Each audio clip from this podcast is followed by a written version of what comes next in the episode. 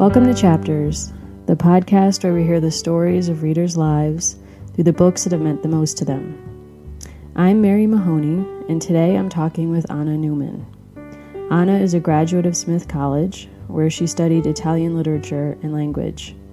She then went on to earn a master's in library and information science from Simmons College.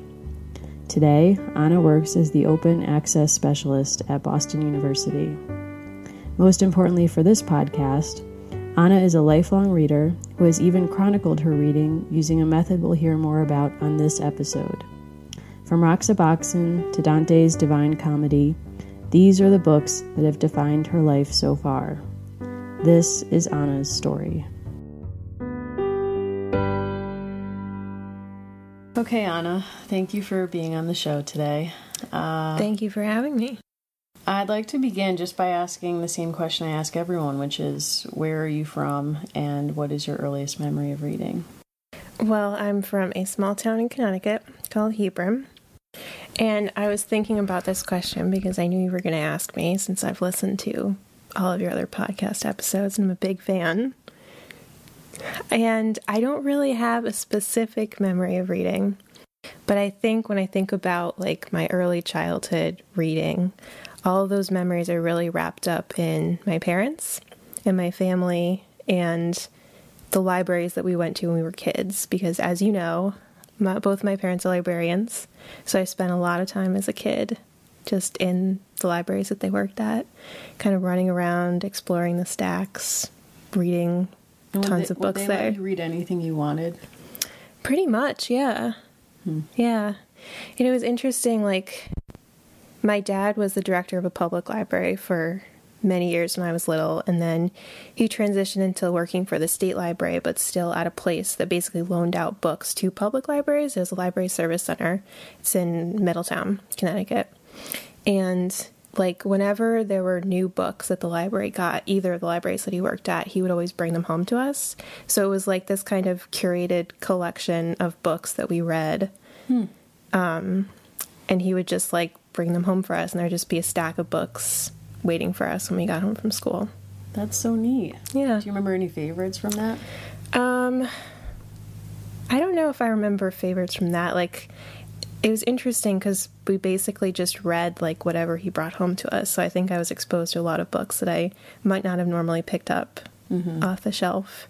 I think that was how I found out about like the Anastasia Krupnik series of books. I don't know if you ever read those, but it's just like this girl who's like very I don't know, she's she's kind of a character. And it's just like all of her adventures and her family. Hmm. Yeah. Why do you think your dad picked that book for you? I honestly don't think that he like picked certain books for us. It was basically like, okay, these are the books that are in the appropriate age group. I'm just going to bring these home for you. Hmm. So circling back, then, what is your earliest memory of? Did are your parent? I assume your parents are readers. They're librarians. Yep. Mm-hmm. Do you remember them reading to you? Oh yeah, yeah. I remember them reading to us a lot.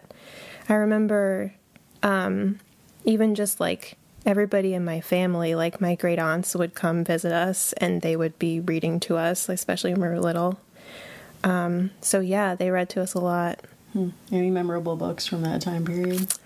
Um, I think one book that I really loved growing up was this children's book, this picture book called Roxaboxen. Um, and it's this great book, beautiful illustrations about these kids who live in the desert. And they basically start their own like little community out in the among like the sand dunes.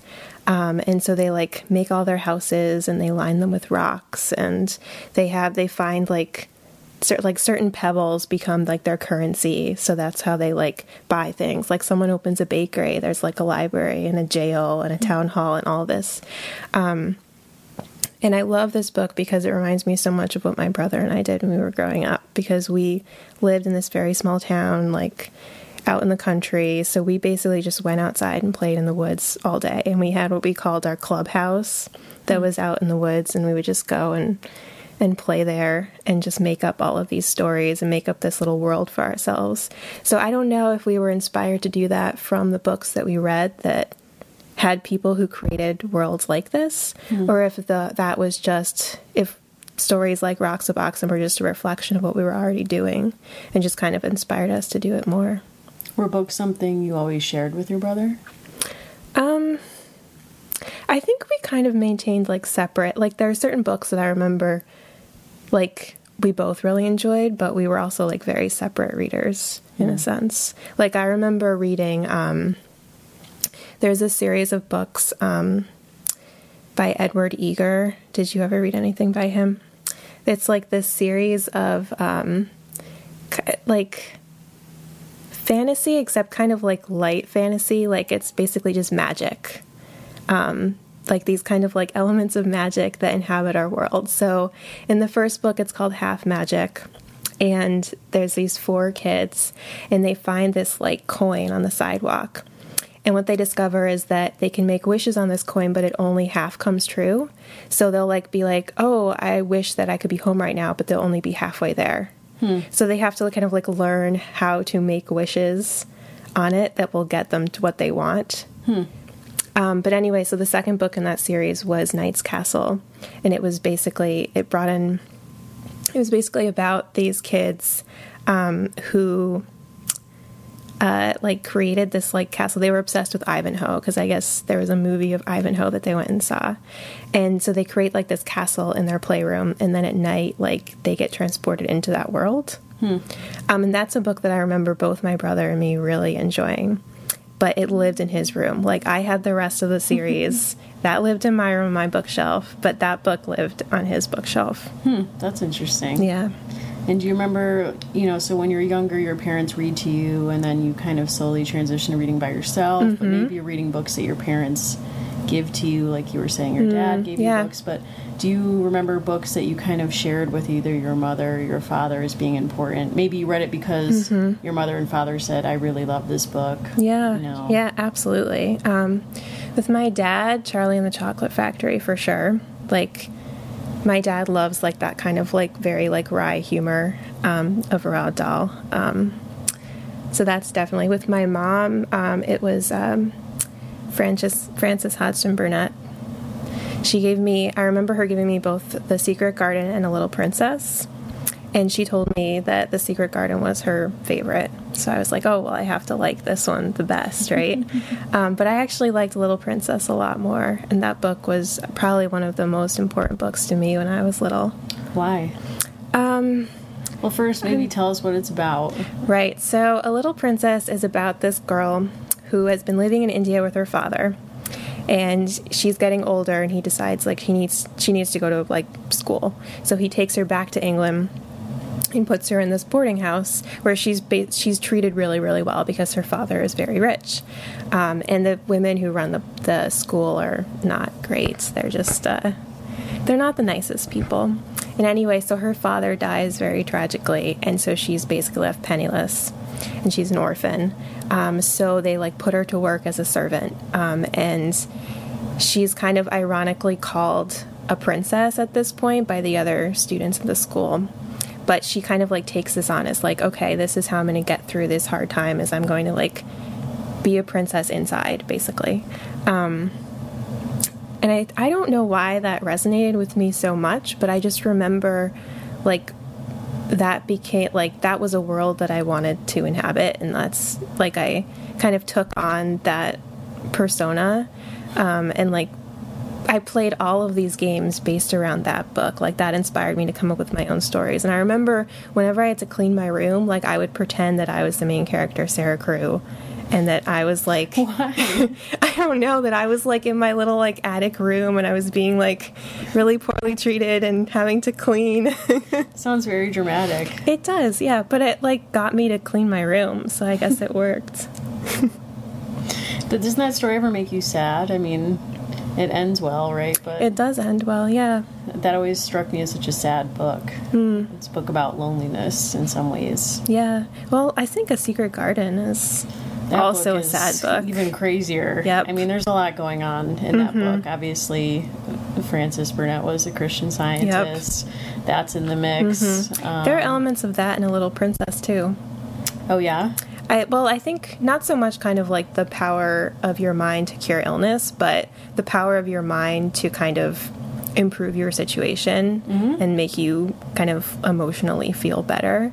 Like there are so many times when she she's known for having like this really big imagination and so the people around her like come to her because she'll make up these like amazing stories. And when she's like in her attic room, she's like pretend she pretends that there's like this this feast going on. Um, and so she like just tells like the servant girl who lives in the next room over from her. She's like, imagine this, imagine that. So she basically creates this world out of her imagination. And I that's actually thinking about it that probably resonated with me because I was constantly imagining things. And I like that that idea that you can kind of create your own worlds through your imagination. I mean, it, yeah, it seems like when you were talking about it just now that it's not this person who's alone in her room in an attic that you related to. It's like the idea that someone could be living in their imagination and make up stories. And Yeah. were you writing stories? I was writing a lot of stories. what about? um, I started so many stories back then, like Never finished them. never finished them. I have like probably like five or six just like manila envelopes full of stories that I wrote when I was little, like before I was like on a computer.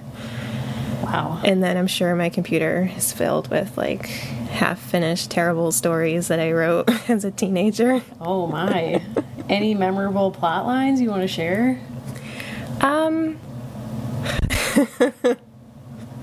I feel like some to. things some things are left best kept in vaults. You're just gonna put that in the vault. That's yes, fine. exactly. Yeah. Well, you but I will say, someday, and they uh, we'll come out. see. We'll see. I will say though that I think I was in like, like how I knew that I read a book that like really resonated with me was that I wanted to like write something immediately afterwards. Hmm.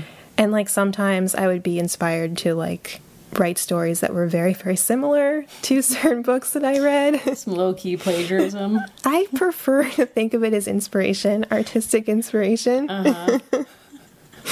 Well, it's ironic because now you basically work in copyright, so I don't think that's true. you do. I or do advise I advise people on copyright, yes. Okay. Well, but you I'm can gonna draw claim your own life story. I'm gonna claim fair use for my inspiration for these stories. That seems less fun, but okay. Okay, so were you going to give us a plot line, or did you want to move on? We can move on. Right. Well, okay, so we talked about books that maybe your parents inspired you to read because they mattered to them. Yep. But what are the first books that you read by yourself growing up that that you thought this really matters to me and this is resonating with me as a person? Yeah. This book is mine. Um hmm. I think when I was like early teenage years, I started I discovered the author Joan Bauer. And um, she would write these books um, where the main character was always like a teenage girl who's going through some kind of you know some kind of problem in some sense but she also had like a really amazing passion for something um, like one book she wrote the main character was grew giant pumpkins to for like display at like uh, for competition basically at like the local fair. Um another book the girl was like loved working in this shoe store. And then another book the girl was really into like family genealogy. So it was like these very like interesting um hobbies that each of the main characters had. And it, all of the books were like very empowering um, where kind of each person kind of came to terms with the issues that they were working on and kind of found their own voice by the end of it. And i think that really um, that really struck a chord with me i think when i needed it to Yeah. Um, and the author also i wrote her a letter and she wrote me a letter back. Yeah. I wrote her a letter because my dad actually saw her at like a library conference and heard her speak. And she said i always return all the letters that i get.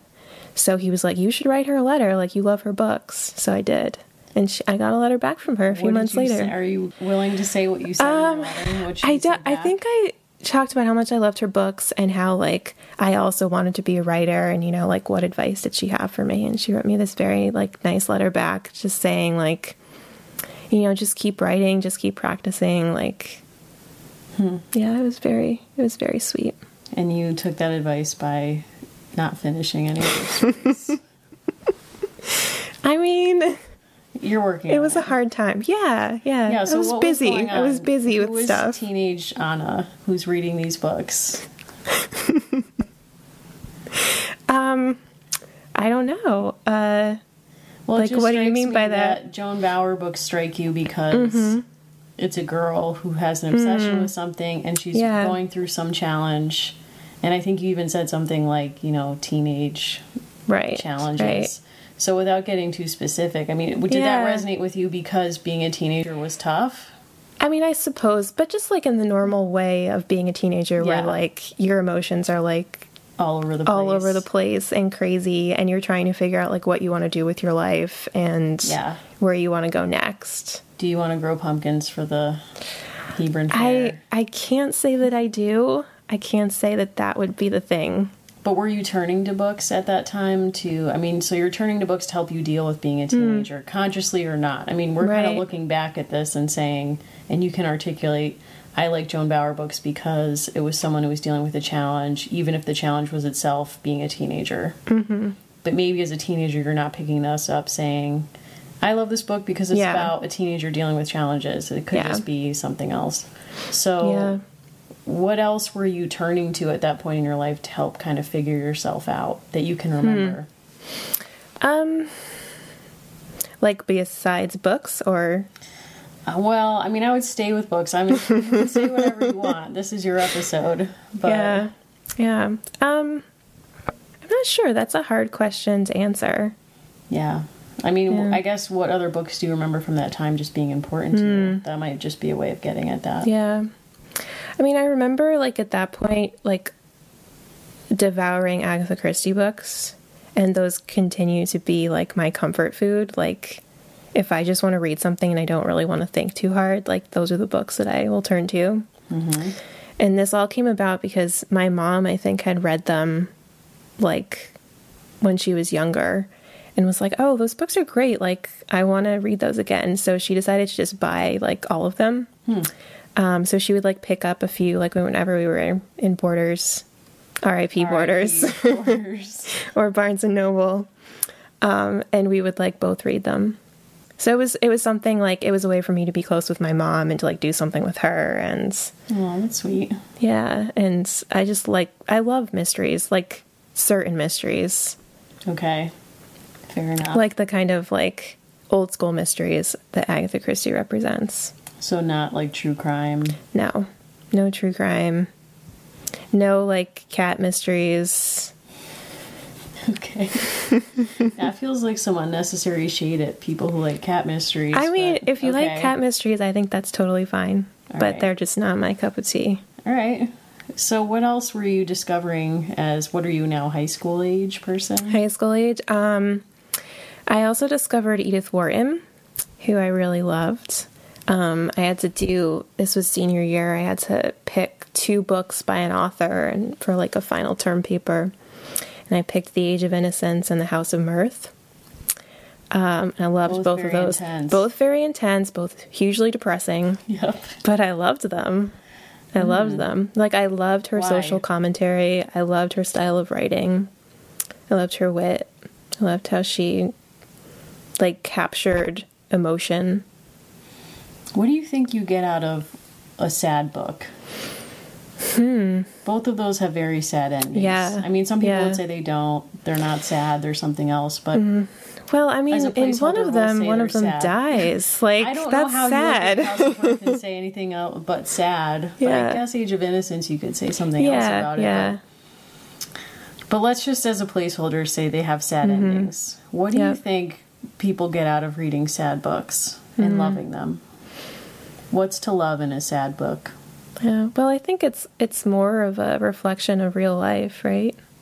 Like there isn't always going to be a happy ending. Like bad things are going to happen, and I think when we reflect on the human experience, I think books that have sad endings where kind of tragic things happen help us help us reflect on our own experience and help mm-hmm. us kind of figure out how to deal with things in our own lives. Hmm.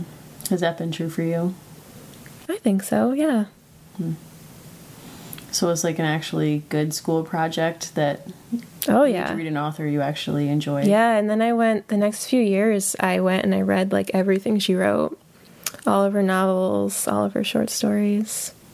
And they held up for you. Yeah, yeah, absolutely. Ethan Frome? Yep. No, I can't do that. That was like that even brought depressing to a point where I couldn't deal with it. Really? Yeah, I mean that like you read it, right? Yes. And at the end, like, is this a spoiler? I mean, it's It's been written for like It's- years and years. I feel like old. I think people wanted a surprise ending. That's long gone. So Yeah. go for it. so at the Give end. plot. So E- I don't remember like too much about it. So you might have to tell me. But so Ethan Frome has this wife he doesn't like. Mm-hmm. Then a relative comes to visit, and he like falls in love with her, and they're like, "We're gonna run away together." So they get on a sled Giant question mark. or something. Yeah. Something. They're on something. It's snowing. Whatever. It's dangerous outside. They hit a tree. no one dies, but this girl is like, kind of like, gets brain damage. I think. So he has to care for her and live with his wife, still married to her. Like that is really depressing. Yeah, that's. I can't- It's not a feel good book. It's not a feel good book. I once heard an author I won't name say that she gives every book she writes a sad ending because that increases the artistic integrity of her work. Do you think if Edith Wharton wrote a book with a happy ending, you would still feel the same way about her? Hmm. Probably not. No. Hmm. Because I don't think it would feel genuine.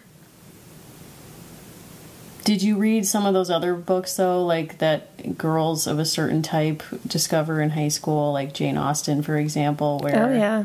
you know, n- again, this is another 200 year old spoiler alert, but almost all of her books end happy.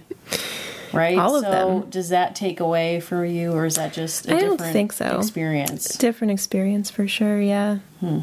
Yeah. Different subject matter Yeah. and context. Fair enough. Yeah. So what's the next big reading experience in your life after this Edith Wharton Yeah. Um, so when I went to college, I studied um, foreign languages. I studied, um, I, I went to Smith College and I was an Italian major with a Spanish minor. So I really, I took, I think, one English lit class when I was at Smith, but the rest were all Italian or Spanish literature classes. So I read like very little English literature. Um, so huge gaps in my knowledge for sure, but that's fine. I'm okay with that. Um, so I read a lot um, in Italian and Spanish. Um, and uh, What got you interested in learning Italian and Spanish in the first place? um, I started studying Spanish in high school because it was like one of the few languages that they offered. Um, but I just really love, I think the process of learning a language is something that really appeals to me. I mean, it's kind of like, it's very logical, which you know that I like. And it's kind of like a puzzle in a sense. It's like you're trying to put these words together, you're trying to learn these rules and figure out where everything fits in. Um, and it's also a way of like accessing a different culture and language and like uh, literary works that you don't really have access to otherwise. Um, so I like that it kind of it broadens your mind to like different perspectives. Um, so you know, I started um, studying Italian at Smith um, basically because I have Italian American ancestry, so I was always been really interested in that culture, but I was able to appreciate it in a much deeper way um, than without than I would have without knowing the language. So what did you read in Italian that really resonated with you? Um, I think the ma- the biggest thing for me was Dante and the Divine Comedy, the Divina Commedia. Um, I uh, while I was I studied abroad in Florence, Italy, for a year, and while I was there, I had to take a class at the University of Florence, and the class that I chose to take was Dante's Purgatory. So this is the second book in the three, the series of three. So this, in case listeners don't know, the Divine Comedy is basically the story of Dante's travel through hell, purgatory, and paradise. Um, so he devotes one book to each place, and it's this epic poem. He's guided by various people throughout his journey, namely Virgil um, for books one and two. Um, and this, so I took this class, and I just remember it was like an amazing experience. Um, it was very, very challenging because it's written in this old Italian, so you kind of have to. It's hard even for native Italian speakers to understand it. So mm. I was, you know, like I had to work really hard at it. Um, and I just remember this one day um, sitting in class, and we're in like this crazy old building that like looks like a church. So like the professor's up at the front, but her voice is just echoing in this huge chamber. And she would read the the canto, um, or like the chapter basically um, out loud, and then she would kind of like explain it to us. And I just remember like um, sitting there one day and just like getting chills in my spine, like listening to her read. Um, and that was like an incredible experience. Um, and she was telling, so my favorite canto in Purgatory is Canto 5. And it's um, Dante is in the part of Purgatory where people who have been killed violently but repented in the last moment of their life, they have to wait before they can move on to like the next levels in purgatory. And so he talks to three spirits there, and the first two are men, and they're just like going on and on about like, here the violence of my death, blah blah blah, and this happened to my body, and I was washed down a river, you know. But then, yeah, and then, but then, like the very last like four or five lines ends with this woman, and there are very few women featured in the Divine Comedies. That this woman, whose name is Pia, who was killed by her husband, and she comes in and she before she even starts her story, she like kind of basically like expresses concern for Dante's like state of mind, hmm. um, which is something that not a lot of people not a lot of the spirits do. And then she kind of tells her story very succinctly in about three lines where she's like, My husband killed me, basically. Um, and it just ends like that. And it's like this very powerful moment. And that, like, hearing her read that, like, brought chills to my spine. So that was like this really incredible moment of kind of connecting on an emotional level with this book and with this character. So, what about that? If you had to explain that moment of connection, the mm-hmm. chills on your spine, why that passage? Why this book? Hmm. Um, I think the book has always appealed to me. I don't. Part of it is probably that this was the first um, book in the Divine Comedy that I read, and I read it at a place when I could really like immerse myself into the subject matter. So I think part of the reason why I love this book so much is based on the experience that I had while reading it. But I think I also like the idea that you know all of the spirits in this book have the possibility for redemption. Hmm.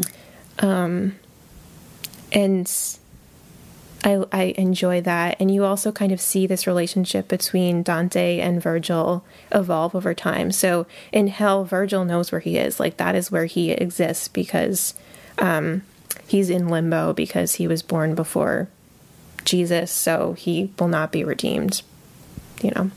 Um, so hell is like his place. Like he's familiar with it. He can guide Dante through it. But when he gets to purgatory, he's never been there before. So he doesn't really know where he's going. So you see like these moments of doubt and you see like Dante has to stop relying on him completely. Um, so their relationship, which had been very much kind of like father son, it really evolves and becomes much more complex throughout this book. So that's something that I really appreciate. Hmm. But I think, kind of going back to your question about this particular character, I think what resonated for me with her is um, I think that the fact that she was like this woman who appears and makes such a powerful statement with so few words. And I think, like, as a person who, um, like, my personality is not one to kind of like show off. Like, I'm not very comfortable like making presentations and being the center of attention and but I feel like I do have something to say. And so I appreciate the fact that she was able to say something in very few words that was very um, momentous in this canto. And I think like the most powerful story of the three that were told. Hmm. Interesting. Do you have a favorite quotation? um, I not that I can remember off the top of my head. Okay. Well, So, did you actually have to try and translate this for yourself, or were you reading it in translation? No, I was reading it in Italian. Okay, so would you? Yeah. I'm curious because I'm someone who's. I feel like I'm still learning English. Okay. That's where I'm at with languages. right. You know, I took Spanish in school for an mm-hmm. embarrassing amount of years. I know some Spanish. I can read it. I can't really speak it. So, whenever I read something that's not in English, that's in Spanish, I'm trying to just make it English in my head. Hmm. I don't want to read it on its own terms, if that makes sense. Yeah, yeah. So, what I'm curious about with you is when you're reading things in translation, are you what happens in your mind? Are you reading it on its own You mean when I'm reading something in a foreign language? Yes. Are you trying to make it English for yourself, or are you just living in whatever language that is and trying to make sense of it on the page? That's such an interesting question because that's something that like my professors would talk about a lot when they were like giving us things to read. And they were like, don't try to understand every single word of this. Like, don't be at your dictionary looking up every word you don't know. Like, just read it and figure out what it means. And if you have to look up words, look up some words, but don't look up all the words. Like, just see what you can figure out from context clues. I mean, I'm hearing this and I'm thinking I would have just gotten so frustrated. Hmm. like it's whatever it totally yeah i mean it's totally frustrating and it definitely takes a lot more energy like even now when i read in italian it still takes much more energy than when i read in english Can you tell the difference if you're reading? There's how many? Who knows how many translations of the Divine Comedy Hmm. out there? yep If you're reading a translation and you think this is a terrible translation, Mm-hmm. what makes something a terrible translation, and what makes something a good Yeah. translation? well that's like that's such a huge topic that's so controversial i think within the translation community because you have to strike this balance where you have to you want to maintain a sense of the original text. Like you want to maintain like the feeling the style of the author the original intent behind the words and the language. And then you have to kind of balance that with like uh, maintaining the integrity of the text itself and the words that people use. So it's kind of this balance between like a more literal translation and a more kind of a translation that's focused more on the meaning of the text. Okay.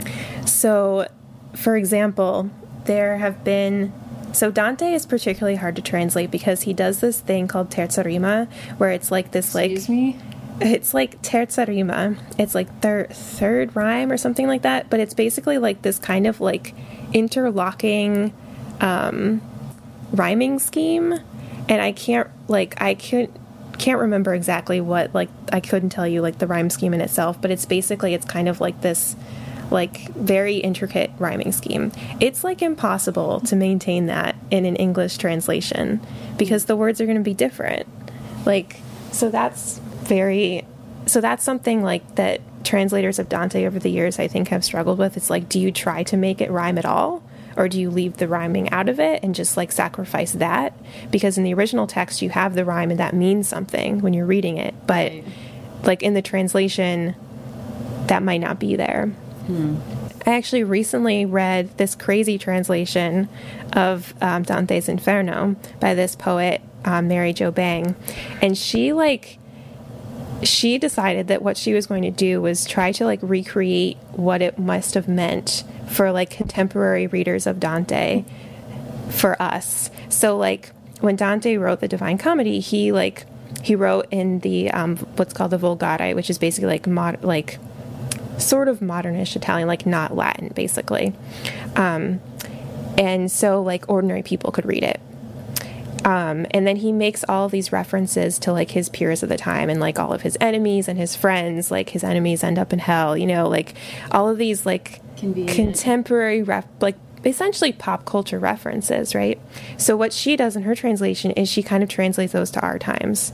So she like brings in contem- like modern slang. She brings in modern references. She's trying to recreate that experience of reading with her translation. It's not a literal translation by any means. Like it doesn't like it it's a translation of the text but it's not like it doesn't treat the text in the same way that other translations that are more traditional have done. So when you say she's making pop culture references mm-hmm. in, in a contemporary way, does that. Yeah. mean for us? Like, is she Yeah, putting yeah. celebrities from now in the book? um, yeah, in a sense, yeah. so can you think of an example? Oh, that's hard. That's I don't know if I remember. I don't know if she was kind of specifically referencing celebrities, but it would be kind of like, you know, talking about contemporary events or slang.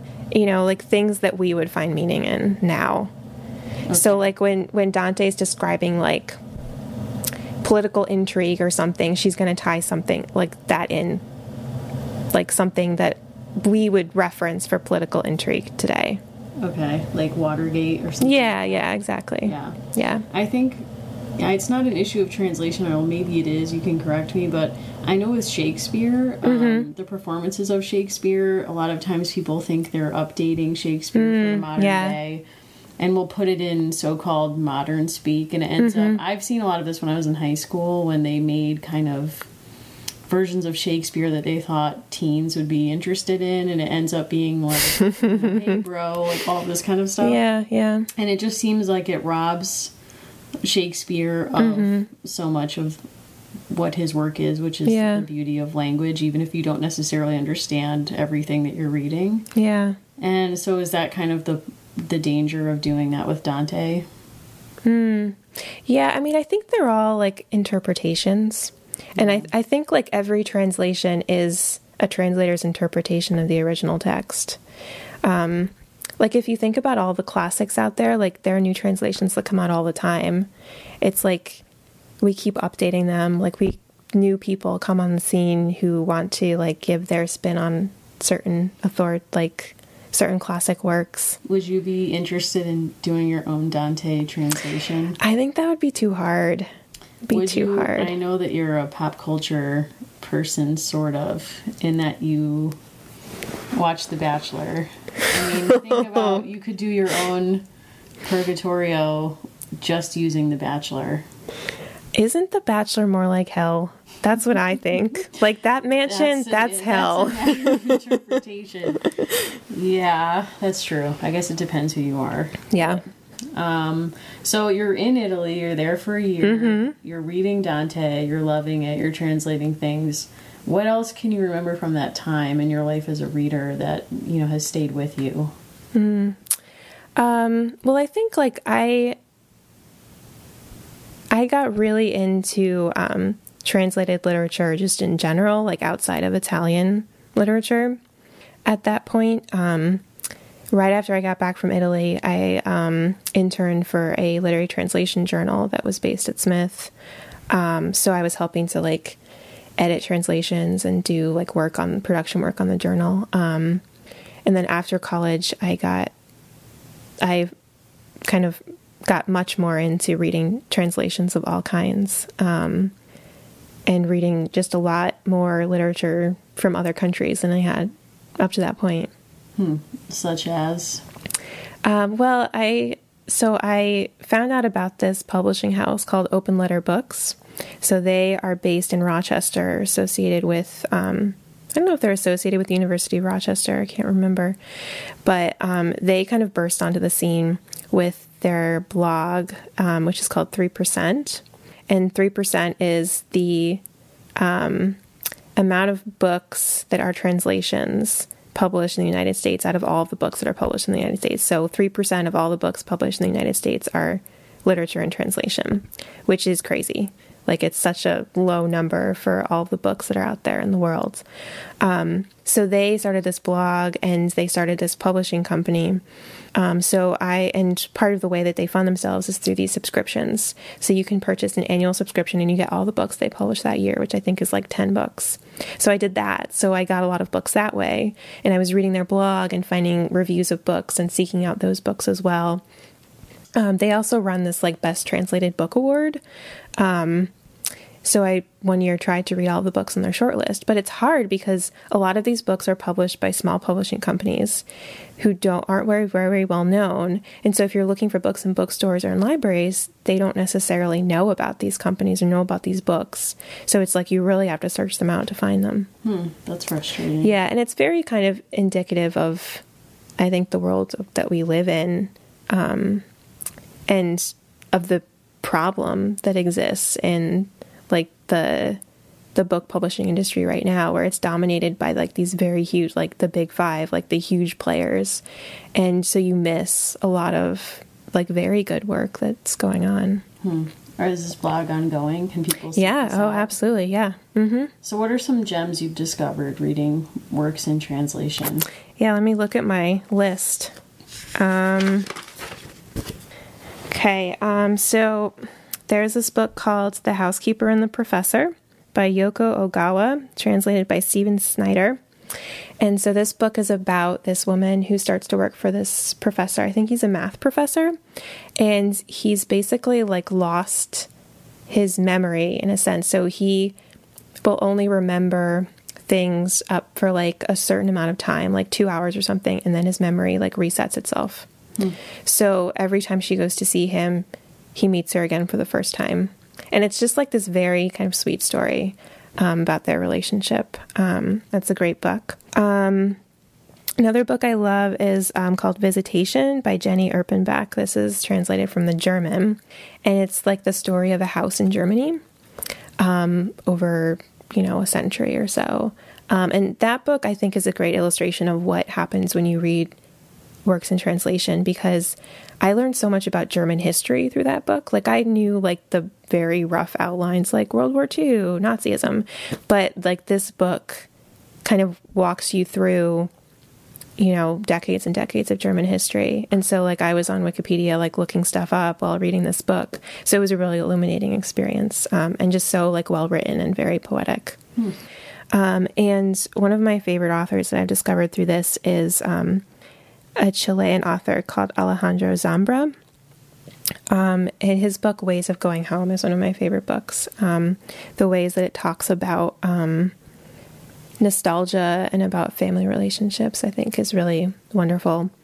Um, he also, uh, a translation of one of his books um, was just published recently that I read called Multiple Choice, and it's in the format of like a standardized test. Hmm. So that's really really neat. And um, Megan McDowell translates all of his work. Um, so, yeah, I think those are a few that I've just really loved. Hmm.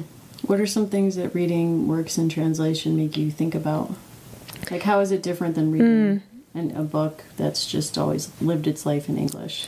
Um, I think you get exposed to a lot of different perspectives and different worlds that you wouldn't have normally been exposed to if you're just reading literature from that's American or even Western, really. Um, so I think that as just kind of a reader, that's interesting. If you are like interested in translation or have studied translation at all, I think that's kind of like this added part where you're when you're reading the book, you're thinking about like what was this originally? Like what kinds of what happened to come up with this final version. Um, you know, like what incarnations did the original text go through to get here? Um, and there are some parts when you're like, oh wow, like this must have been really hard to translate. Like anything that has like a song in it or like a lot of references to um, pop culture that American readers might not understand or English speaking readers might not understand. Um, you know, things of that nature. And it's kind of interesting to see how people deal with that. Like some people will put in footnotes, some people will put in like kind of parenthetical explanations in texts to kind of help English speaking readers um, understand the work because you're not just translating from one language to another, you're also translating from one culture to another. So I think that's important to remember, and that's often one of the hardest things about translating. Have you ever read any books that are American that then become translated into Italian or Spanish and and read them thinking mm. they got this right, but they didn't get this right. This mm. thing about American culture was lost in this translation. Yeah, I haven't read too many books. I think I remember reading like Harry Potter in Spanish when I was learning Spanish, um, but I don't remember. You know, like obviously some of the words are different um, in terms of kind of the words that J.K. Rowling makes up. Yeah. Um, but I don't remember. I tried in that way. We were part of a translating group when I was in grad school mm-hmm. to learn Spanish for, to pass our foreign language exam. Yeah. and no one else in the group knew Spanish. Um, I had taken an, by then an embarrassing number of years of Spanish. So we're all sitting around a table translating Harry Potter into Spanish, and you know, like muggle, like how to say that Yep, in yep. Espanol, like all of this stuff. It didn't really help us on the translation exam. It turns out a lot of the languages in Harry Potter doesn't help. You don't find that in the grad school exam? I guess it- they just weren't onto the same stuff I was onto, but uh, yeah. yeah, that's interesting. So, what else in your life as a reader? So, you're done with college, I guess. You're out working somewhere. Yep.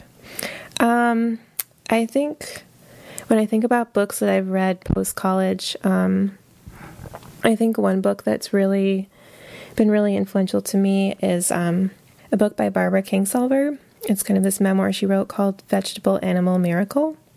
Um, and it's about her family's experiment to eat only local food for a year. Um, which I know you have issues with because you're, as, as has been documented on this podcast before, your diet's terrible. That's unkind, but okay. Um, but I love this book because it made me think about food and sustainability in a way that I hadn't before and kind of exposed me to the like the amount of effort that goes into creating, producing, transporting, delivering food to us is really crazy and has such an impact on the environment um, in a way that I hadn't really fully understood before I read this book. Um, and I think it also connected me with this idea of like living off of the food that you produce yourself really connected with me because growing up, my dad had this huge garden in our backyard. So basically, all of summer into fall, often into winter, depending on how much he froze of what he created, we were just eating vegetables that he had grown in the garden. And that was always really important. And it was always you know something that we were proud of like when people came over to the house and for like dinner or something like they would always be like oh like what what's what's here? Like what's grown in hebron that you have? And my dad would be like oh yeah like the potatoes are mine the beans are mine and the corn is mine. So it was like this kind of great thing that like here we are we can live off of the food that we produce and that's really important. Um, so that i think really connected with me um, and that's you know, I loved that book. And at the time, I was living um, out in Western Massachusetts where there are just farms everywhere. So on my way home from work, I would just stop at like one of like six farm stands on my way home and pick up food to eat for dinner that night. And it was kind of like my way of trying to eat locally. I don't think I could ever eat like everything locally because things like flour, that's hard to get. I mean, I don't care as much about that. I would be fine not eating cereal. Okay. oranges. I mean fruit that's really hard. Mm-hmm. I think um, in the book they each had like one cheat item and i think one person's was like a piece of fruit like bananas or something. Hmm. Because it's just like if you you know apples i guess in the fall and then you rely like if you dry fruit you can rely on that. Hmm. You know? So the whole eating locally thing didn't last. For me Yeah. well then i moved to a city and it's harder to eat locally In Boston. Yeah, I mean, they have farmers markets, but you know, they're just not like you don't get the same selection that you can get um, just in the farm stands out in Western Mass. Have you ever read any cookbooks in translation?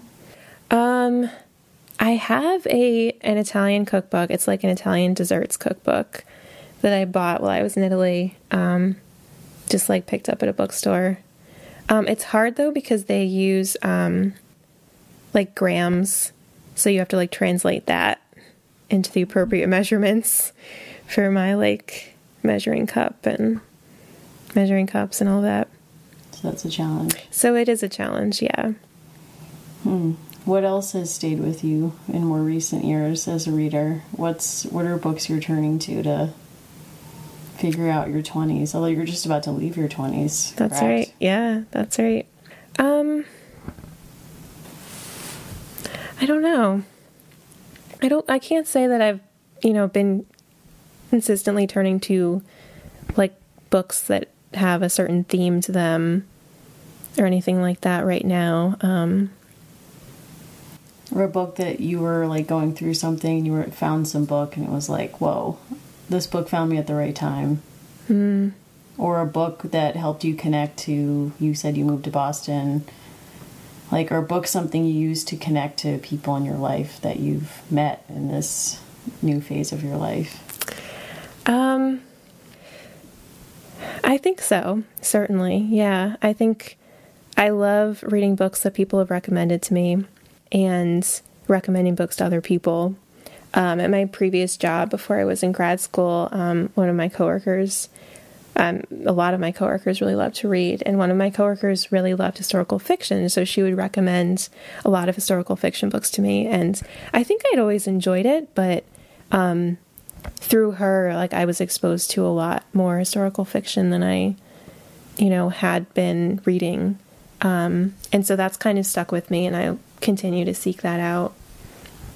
Um, I'm also in a book club, so that's kind of a What's way. that like? It's well, it's you know with my it's a few library school friends. Um, we all take turns suggesting books and reading them. Both of the books that I have suggested uh, have been terrible. Um, but I guess that's you know part of life is you're going to read books that don't resonate with you and you think are quite bad. What's it like showing up at the book club meeting knowing that this book that you've picked and forced your friends to read is terrible? I feel so bad right now. I like, oh, we just read this book that I thought was terrible and that I had picked. And I feel so guilty for having made people read it. One person gave up. I was like, yes, I endorse that decision. This is a bad book. wow. So, I mean, like, fingers crossed next time I pick a book that's actually good. I might have to, like, start screening books before I suggest them for book club. That feels against the spirit of your book club, but okay. I mean, it does sort of, but, like, I three times, like, people are to throw me out. Yeah, that, that might happen. Yeah. Hmm. Do you record what you read? I do, yeah. I have a f- couple ways of doing that. Um, so I use Goodreads. I think like a lot of readers do. Um, but I also keep a pretty detailed spreadsheet. I've kept this since I was like basically in elementary school, I think. What? um Yeah, I think I started. Well, my mom, I think both my parents keep track of what they read, and my I think I was watching my mom one day, and she was like updating her spreadsheet of books, and I was like, oh, that's really cool. Like I should do that. So I started doing Both that. your parents keep an Excel file. I think my dad keeps it on paper. Okay. I'm not quite sure, but my mom has an Excel file. Yeah. Um. Well, she's okay. She's a cataloger. She's a library cataloger, so it totally makes sense. But um, yeah, so I have this spreadsheet that I've kept since I was very young, where I record all the books that I read with a rating and then like a one word, like a one sentence description of what the book is about, which is theoretically supposed to, to help me remember like what the book was about. But sometimes I look at these books and I'm like, I don't remember reading this. Yeah. I have no been a long recollection. I yeah, I mean, you know, there's stuff from 1999 on there. What? Yep. Pre Y2K reading. Yep, pre Y2K, yeah. What are you going to do with this file? Um, Is this off limits? Is this password protected? I mean, if you'd like to see it, you're certainly welcome to. I But if I can handle it. I yeah, it's a lot. There's a lot of books on there. record keeping done for you? Like you've gone to great pains to Yep. Mm-hmm. probably migrate this file from computer to computer. Yep, yep. Yeah, I mean, I think it helps me remember what I've read and what books are important to me. Like before we sat down to do this, like I definitely looked through that spreadsheet and was like, oh yeah, like this book was really important to me. Like, oh, this series, like I remember reading that. Um, like when people ask me for recommendations, I'll often go and look at the spreadsheet and just like see what my highest ratings are from the past few years. Um, I do a analysis of books every year Oh my to God. see to see like what books have I read, like what was the average rating, like what were my favorite books that year. Also like what publishers I read to see like because I want to make sure I'm not just reading books like from the major publishing houses and I'm trying to be like as expansive as possible. And I don't like set out to do this every year, so it's kind of interesting to me like did I actually manage to do that or did I just read everything from like Simon and Schuster So what were the big winners last year? in terms of What books did you like the most? Last year, oh my god, oh, I have to like pull up my spreadsheet to tell you. you don't remember? no. I mean, I read a lot of books last year. I read like 60 books. So you don't remember it all? No. That's so what's the point of this spreadsheet if you can't remember what your favorite books are? Well, that's the point of the spreadsheet is to like remember. Oh, I see. You know, so I have this record. Well, that's a good thing. Does your brother do this too? Like, does every member of your family do this? I don't think he does. Hmm. Well, you know, he's the only one of us who isn't a librarian, so he's a black sheep anyway. That's fair. he's listening. I'm sorry. I don't think you're the black sheep. Uh, well, is there any book you'd like to recommend by way of ending this interview? Um, well, let's see. So recently, um, I read Julia Child's autobiography, um, which I really loved because she's she's also Smithy, so Gotta support those. movies. exactly, yeah. But I loved her, and I'm currently reading. So her, I think nephew co-wrote that book with her, and then he just now published a biography of her um, that tells like the next chapter of her life. Um, about when she was in the US, like working on her cooking show and developing that career. So I'm reading that right now and really enjoying it. Cool. And I'm also reading. I ten- I actually, it's weird right now. I'm reading a lot of nonfiction. Um, normally, I'm more of a fiction reader, but I've been reading more nonfiction lately. Um, and I'm reading a. All the Great British Bake Off fans will love this. I'm reading Mary Berry's autobiography. Wow. Yeah, I'm a fan too. yeah. How is it? It's like I'm not that far in so far, but I love it. Yeah. And I love her. And there are lots of photos, which is Oh pretty great. gosh. Like a lot of vintage Mary Mary photos. great. Oh gosh. I definitely need to check that out. yeah. Very you should. cool. You should. Very cool. Well, thank you so much. It's been wonderful. Yeah, thank you for having me on. I'd like to thank our guest Anna for sharing her story with us. I'd also like to thank our technical director Taylor for all her help. You can follow us on Instagram at ChaptersPod. There you'll find shelvies submitted by our guests, including some from Anna. You can find us on Twitter at ChaptersPod. You can find me at Mary Mahoney123 and Taylor at MJT the PhD.